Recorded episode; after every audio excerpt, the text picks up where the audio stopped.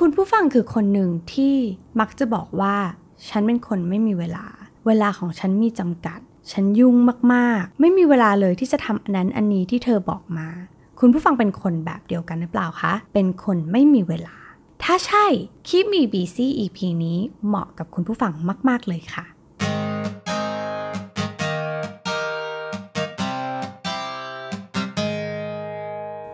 สวัสดีค่ะ ขอต้อนรับคุณผู้ฟังทุกท่านนะคะ เข้าสู่คลิปมี BC Podcast เพราะชีวิตคือการทดลองใน EP ที่ 91 นะคะ ใน EP นี้จะมาชวนคุณผู้ฟังเป็นคนควบคุมเวลาของตัวคุณผู้ฟังเองค่ะ วันนี้เราจะมาเป็นเจ้าของเวลาว่าง และได้ใช้มันอย่างแท้ทรูในตามแบบที่เราอยากจะเป็นค่ะ ต้องบอกว่าเวลาเนี่ยนะคะเป็นสิ่งที่มีอยู่อย่างจำกัด เราทุกคนล้วนรู้ดีนะคะ ว่าเฮ้ยเวลาทุกคนมีเท่า ๆกัน แต่ว่าคุณผู้ฟังเชื่อไหมคะว่าเวลาเนี่ยเป็นสิ่งที่ยืดหยุ่นได้นะคะ เราสามารถยืดหยุ่นได้กับสิ่งที่เราคิดว่ามันสำคัญแล้วก็จำเป็น เราจะมีเวลาเสมอสำหรับสิ่งที่เราคิดว่าสำคัญ แล้วเราก็จัดลำดับนั้นให้มีความสำคัญขึ้นมา หรือว่าเรามักจะมีเวลาสำหรับสิ่งที่เรารู้สึกว่ามันจำเป็นและเร่งด่วนในตอนนั้นนะคะลองยกตัวอย่างเช่น ถ้าสมมติว่าตารางของคุณผู้ฟังตอนนี้นะคะ 7 วันคือยุ่งมากตารางแน่นสุดๆ แต่ดันมีเหตุเกิดขึ้นมาก็คืออยู่ดีๆ ท่อน้ำที่บ้านแตกเฟอร์นิเจอร์อะไรทั้งหลายทั้งปวง ก็คือโดนน้ำไปเรียบร้อยแล้วนะคะ สิ่งที่คุณผู้ฟังจะต้องทำคืออะไรคะ ต้องเรียกช่างประปาใช่ไหมคะ จะต้องรีบทำความสะอาดรีบเช็ดให้มันแห้ง เอาของที่มันจะเปียกน้ำแล้วมันจะเสียหายออกมา ซึ่งมันอาจจะใช้เวลา 7 ชั่วโมงเลยทีเดียว แต่ทีเนี้ยถ้าย้อนกลับไปถามคุณผู้ฟังก่อนที่จะเกิดเหตุที่แบบน้ำรั่วออกมาเนี่ย ถ้าบอกว่าเฮ้ยขอสัก 7 ชั่วโมงได้ไหมคำตอบของเราก็มักจะเกิดขึ้นว่า ไม่มีเวลาเรายุ่งมากตารางเราแน่นมากๆ นะคะ เห็นไหมคะว่าเรามีเวลากับสิ่งที่มันสำคัญแล้วก็จำเป็น ต้องบอกว่าเรื่องนี้นะคะที่มาชวนคุณผู้ฟังคุยเนี่ยได้แรงบันดาลใจมาจาก TED Talk อันหนึ่งนะคะ ที่ชื่อว่า How to Gain Control of Your Free Time นะคะ โดยคุณ Laura Vanderkam เขาก็มาพูดถึงว่าเฮ้ยเราจะควบคุมเวลาว่างของเราได้ยังไงบ้าง นะคะเขาก็คลี่เวลาของเราออกมาเลยนะคะว่า เฮ้ยจริง ๆ แล้วเราทุกคนนั้นมีเวลาจริง ๆ นะ และก็มีเวลาเพียงพอที่จะทำสิ่งโน้นสิ่งนี้ที่เราต้องการและอยากจะเป็น หรือว่าสิ่งที่เราอยากมีเป้าหมาย แล้วก็อยากจะทำมันได้นะคะเขาก็เลยคำนวณเวลามาว่า 7 วัน 24 ชั่วโมง เราทุกคนนะคะใน 1 สัปดาห์มี 168 ชั่วโมงเหมือนกันนะคะอะ ตัดเวลานอนซะหน่อย เอานอนแบบเต็มที่เลยนะคะ 8 ชั่วโมง 7 วันนะคะ ก็ 56 ชั่วโมงเนาะหักจากเวลาเมื่อกี้นะคะ ทั้งหมด 168 ชั่วโมง ลบเวลานอนไปเราเหลือเวลาในการใช้ชีวิตของเราเนาะ112 ชั่วโมงนะคะ ตอนนี้ทีนี้แน่นอนนอกจากนอนแล้วเราต้องทำงานด้วยนะคะ เราให้คุณผู้ฟังเต็มแม็กซ์เลยนะคะทำงาน 10 ชั่วโมงต่อวัน 5 วันนะคะ ก็หักไปสัก 50 ชั่วโมง หรือบางคนบอกโอ้ย10 ชั่วโมงไม่พอต้อง 12 ชั่วโมงนะคะ แล้วก็คิดให้เต็มแม็กซ์เลยว่าคุณทำงาน 50-60 ชั่วโมงต่อสัปดาห์กันไปเลยนะคะ แต่หลังจากหักแล้วนะคะ เราเหลือเวลาหลังจากที่ทำงานหลังจากที่นอนแล้วเนี่ยเรามีเวลา 52-62 ชั่วโมงต่อสัปดาห์เลยนะคะ ที่มันจะเป็นเวลาว่างของเราค่ะ ทีนี้เนี่ยก็ไม่เถียงแล้วเนาะว่าเฮ้ย ไม่มีเวลาหรอกทำสิ่งเหล่านั้นไม่ได้หรอกนะคะ เพราะว่าเราได้เอาพอชั่นหลักๆ ก็คือเวลานอนแล้วก็เวลาทำงานของเราเนี่ยออกไปเรียบร้อยแล้ว นะคะ ทีนี้ก็เหลือเป็นเวลาว่างเต็มๆของเราแล้วทีนี้ถ้าเรามี 52ถึง62 ชั่วโมงเราทำอะไรได้บ้างนะคะ ทีนี้ย้อนกลับมานะคะ เขาบอกว่าเฮ้ยไหนๆเนี่ยมันก็ใกล้จะสิ้นปีแล้วล่ะทุกคน เพราะฉะนั้นเราทุกคนเนี่ยพอใกล้ๆสิ้นปีสิ่งหนึ่งที่เราอยากจะทำก็คือ เฮ้ย New Year เราก็ต้องเป็น New You และตามมาด้วยการมี New Year Resolution นั่นเองนะคะ อีกหนึ่งเดือนนะคะ เราก็จะปีใหม่แล้ว เพราะฉะนั้นเนี่ย แน่นอนเราก็จะต้องตั้งเป้าหมายเอาไว้เลยว่า ต่อไปนี้ฉันจะเป็น New Year New You ฉันจะเปลี่ยนแปลงอะไรบ้างนะคะ เราจะมีความหวังในทุกๆครั้งเมื่อใกล้ ๆ จะถึงปีใหม่นั่นเองนะคะ ทีนี้น่าสนใจมากนะคะ เขาก็มีแบบฝึกหัดนะคะ ให้เราทำด้วยการบอกว่าอะทุกคนให้ถามตัวเองก่อนว่า เราอยากจะมีชีวิตแบบไหนล่ะนะทีนี้ก็ลอง มโนไปพร้อมๆกันนะคะ ตอนนี้ก็คือปลายปีพอดีเลย เรากำลังจะทำ New Year Resolution ด้วยกันนะคะ ใน 1 ปี วิธีการของเขาก็น่าสนใจมากๆก็คือว่าให้เราคิดว่าตอนนี้นะคะ เวลานี้สิ้นปีนี้เนี่ย เป็นสิ้นปี 2565 หรือคศ 2022 นะคะ เอ็มไม่ได้พูดผิดนะคะ อันนี้คือปีที่เรากำลังมโน ที่จะทำ New Year Resolution กันค่ะ เป็นการคิดล่วงหน้านั่นเองนะคะ ปีนี้นะคะเป็นปี 2022 นะคะ แล้วเป็นปีที่ยอดเยี่ยมมาก ๆ นะคะสำหรับคุณผู้ฟังทุกๆท่านเลย ประสบความสำเร็จในทุกๆ อย่างที่เราอยากจะทำตามเป้าหมายที่เราได้ไว้นะคะ ไม่ว่าด้านต่างๆที่เราตั้งใจจะทำให้มันสำเร็จนะคะ ไม่ว่าจะเป็นด้านการงาน คุณก็ประสบความสำเร็จอย่างยอดเยี่ยม ในเรื่องส่วนตัว คุณผู้ฟังก็ ยอดเยี่ยมเช่นเดียวกันนะคะ ทั้งในด้านสุขภาพ การเงินนะคะ หรือว่าความสัมพันธ์กับคนรอบข้าง คุณผู้ฟังก็มีผลลัพธ์ที่ยอดเยี่ยมเช่นเดียวกันนะคะ อันนี้ก็อยากจะให้คุณผู้ฟังลองคิดดูสิว่า สิ่งที่เป็นผลที่แบบยอดเยี่ยมที่เราเกิดขึ้นในแต่ละด้านที่เรารู้สึกว่าเราให้ความสำคัญกับมันเนี่ยมันมีเรื่องอะไรบ้างนะคะ ในแต่ละด้านของชีวิต เช่น การงานโอ้โห ขายลูกค้าได้ตามเป้าหมายที่ตั้งใจไว้เลย ต้องเรียกว่าเป้าแตกทะลุเป้ากันไปเลยนะคะ นอกจากจำนวนลูกค้าจะได้แล้วเนี่ยยอดขายก็ได้ แถมกำไรยังดีอีกต่างหากนะคะ คุณผู้ฟังทำได้ยังไงนะ แล้วในเรื่องส่วนตัวนะคะ อย่างเรื่องสุขภาพ โอ้โห ที่ตั้งเป้าไว้ว่าจะลดคอเลสเตอรอลที่สูงปรีทะลุเพดาน ตอนนี้โอ้โห ชิลมากเหลือ 150 สบายสบาย หรือว่าที่เคยตั้งใจไว้ว่า เฮ้ย ฉันอยากมีซิกแพคหรืออย่างน้อยที่สุดต้องมีร่อง 11 ตอนนี้มีทั้งร่อง 11 แล้วก็ตอนนี้มี 4 แพคแล้วเรียบร้อย นะคะ หรือว่าไขมันรอบเอวอยากจะลดมาตั้งนานในที่สุดก็ลดได้แล้ว หรือว่าการเงินที่แบบเฮ้ยอยากจะลงทุน ในเรื่องหุ้นอ่าซื้อกองทุนรวม ซื้อ RMF SSF หรือว่าเริ่มศึกษาเรื่องคริปโต เราก็ประสบความสำเร็จโอ้โหเก็บเงินได้เป็นกอบเอ็นกำแถมยังได้ลงทุนในสิ่งที่อยากจะได้ด้วยซ้ำหรือว่าความตั้งใจหรือเป้าหมายที่เราทำได้เนี่ยนะคะ ก็คือการเฮ้ยเราอยากจะเป็นคนรอบรู้ เราอยากจะเรียนรู้ตลอดเวลาแล้วก็อยากจะเรียนรู้สิ่งใหม่ๆ ที่เกิดขึ้นในโลกนี้ เพราะเรารู้สึกว่าเฮ้ยเราเริ่มแบบ missing out บางอย่างแล้วเราเริ่มไม่ทันโลกแล้วเราอยากจะเป็นคนที่รอบรู้ แต่ตอนนี้เราประสบความสำเร็จในเรื่องที่แบบเฮ้ยฉันรู้สึกว่าฉันเรียนรู้สิ่งใหม่ ตอนนี้เรียนเขียนโค้ดเรียบร้อยแล้วนะคะ หรือว่าเรากำลังเรียนรู้สกิลอะไรใหม่ ๆ แล้วก็ทำมันได้แล้วเรียบร้อยเห็นไหมคะ เป็นปีที่ดีมากๆนะคะ ปี 2022 นะคะ ทีเนี้ยผลลัพธ์อะมันยอดเยี่ยมแล้วนะคะ ก็อยากจะชวนคุณผู้ฟังนะคะ หลังจากที่เห็นผลลัพธ์จากการ ตั้งเป้าหมายของเราแล้วว่าเฮ้ยสิ่งต่างๆ ที่เราอยากจะทำอะมันได้ประสบความสำเร็จเรียบร้อยแล้ว ก็ชวนให้มา work back กลับนะคะ work backward ค่ะว่า เฮ้ย แล้วตั้งแต่ต้นปีเราทำอะไรมาบ้าง ตั้งแต่ต้นปี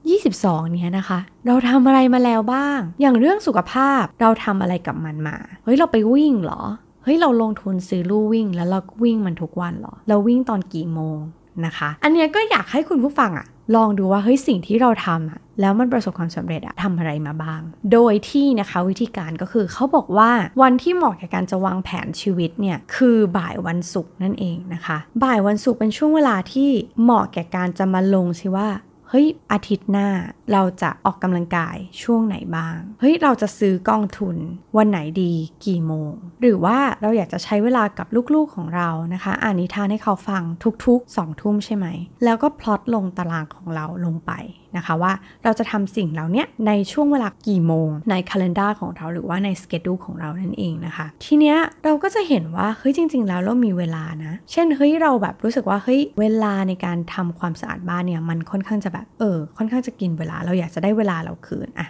เอาเงินก้อนนี้ไปจ้าง แล้วเราสามารถที่จะมาทำธุรกิจของเราได้ใช่ไหม เพราะว่าเป้าหมายเราเห็นแล้วว่า เฮ้ย เราทำธุรกิจเราประสบความสำเร็จ เราแบ่งเวลาในการทำธุรกิจยังไงบ้างนะ ตั้งแต่ต้นปีที่ผ่านมา ความน่าสนใจก็คือว่าเป็นหลักของจิตวิทยาที่บอกว่านี่คือสิ่งที่เราทำสำเร็จแล้วนะ บอกตัวเองตั้งแต่แรก ว่าเฮ้ยเนี่ยแหละ โห เห็นแล้วว่ามันสำเร็จแล้วก็มันผลลัพธ์ออกมายอดเยี่ยมมาก เพราะฉะนั้นนะเราก็จะมองหาวิธีการที่มันแบบดูยอดเยี่ยมแล้วก็เป็นไปได้ แล้วมัน practical จริง ๆ แล้วเราก็อัดมันเข้าไปนะคะ ในตารางอันแสนยุ่งของเรา ว่าเฮ้ยเราจะทำสิ่งนั้นสิ่งนี้ แล้วมันก็เป็นเรื่องที่เราโฟกัสแล้วก็เป็นเรื่องที่เราให้ความสำคัญ แล้วก็ถูก priority มาแล้วว่า เรื่องนี้แหละเราจะทำเป้าหมายปีหน้าที่เราจะทำอะหน้าตามันเป็นอย่างนี้แหละ แล้วมันก็สำเร็จแล้วจริง ๆนะคะ มันก็เหมือนมีกำลังใจที่จะทำมันเป็นการ work แบ็กกลับมาดูแล้วว่าเฮ้ยมันสำเร็จแล้วก็กลับไปทำให้มันสำเร็จจริง ๆ มันเหมือนแบบคิดไปแล้วว่ามันจะสำเร็จมันก็จะสำเร็จนะคะ ถ้าใคร เคยทำ New Year Resolution แบบเดิมๆ ก็คือเออทำแล้วก็ตั้งเป้าหมายไป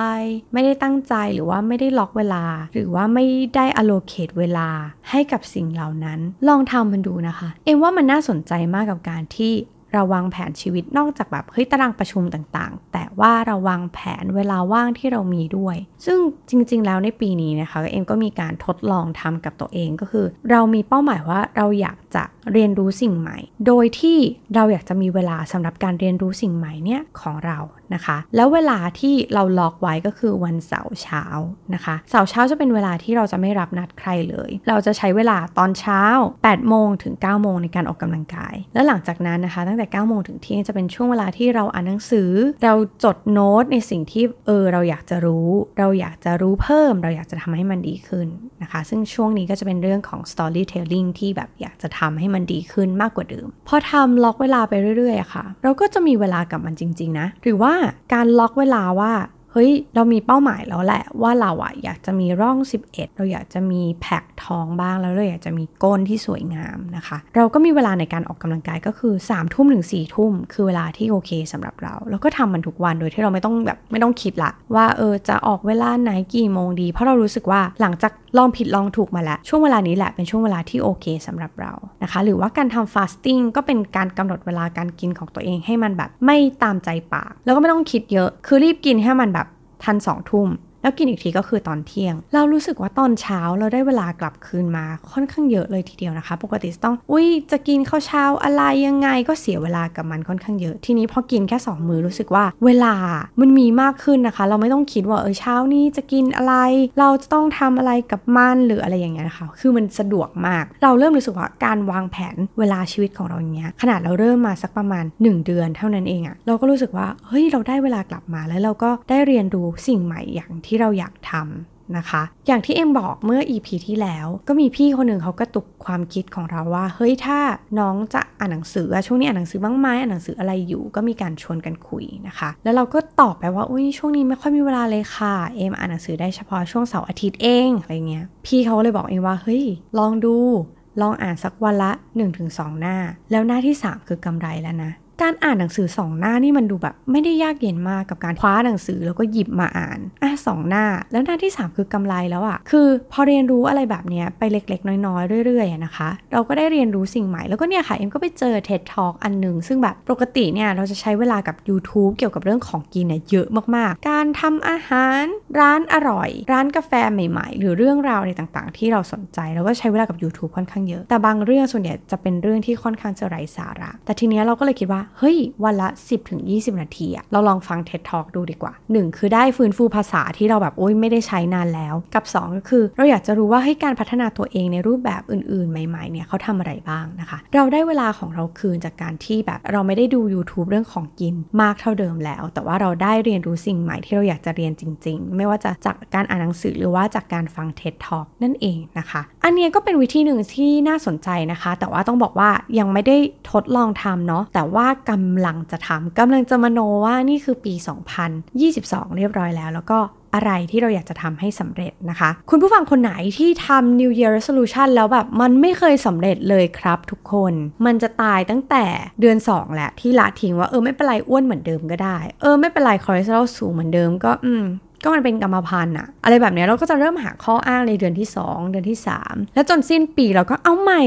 New Year New You นะคะ ถ้าชีวิตมันวนลูปแบบนี้ก็ลองวิธีนี้ดูนะคะของคุณลอร่านะคะ ก็น่าสนใจทีเดียว แล้วก็ใครที่อยากจะไปฟังฉบับเต็มของเขานะคะ ก็น่าสนใจมากเขาเป็นคนพูดได้น่าสนใจแล้วก็มีอารมณ์ขันมาก ๆ เลยนะคะ ชื่อเรื่องว่า How to Gain Control of Your Free Time นั่นเองนะคะ โดยคุณลอร่าแวนเดอร์แคมนะคะ ก็ลองไปหาดูก็สนุกสนานดี แล้วก็ใช้เวลาสักประมาณ 10 นาทีเท่านั้นเองนะคะ แล้วก็การฟังพอดแคสต์วันนี้ EP นี้นะคะ ถ้าฟังก็ได้แค่ฟัง แต่ถ้าได้ลองลงมือทำแล้วอะชีวิตมันคือการทดลอง เราจะได้รู้ว่า เฮ้ย วิธีนี้มัน work หรือไม่ work สำหรับเรานะคะ อย่าให้ New Year Resolution มันเป็นแค่คำสัญญาลมๆแล้งๆ ที่เราบอกว่าเราจะทำแต่ว่าทำแล้วให้มันเกิดผลจริง ๆ เปลี่ยนชีวิตจริง ๆ กันดีกว่านะคะสำหรับ EP นี้ก็หวังว่าจะเป็นประโยชน์กับคุณผู้ฟังนะคะ แล้วก็ใครที่มีวิธีการที่ที่น่าสนใจ แล้วก็รู้สึกว่าการทำ New Year Resolution ของตัวเองอะมัน work มันทำแล้วมันสม่ำเสมอ มันจริงจังแล้วก็ได้ผลจริง ๆ นะคะ ก็มาแบ่งปันกันได้ทั้งใน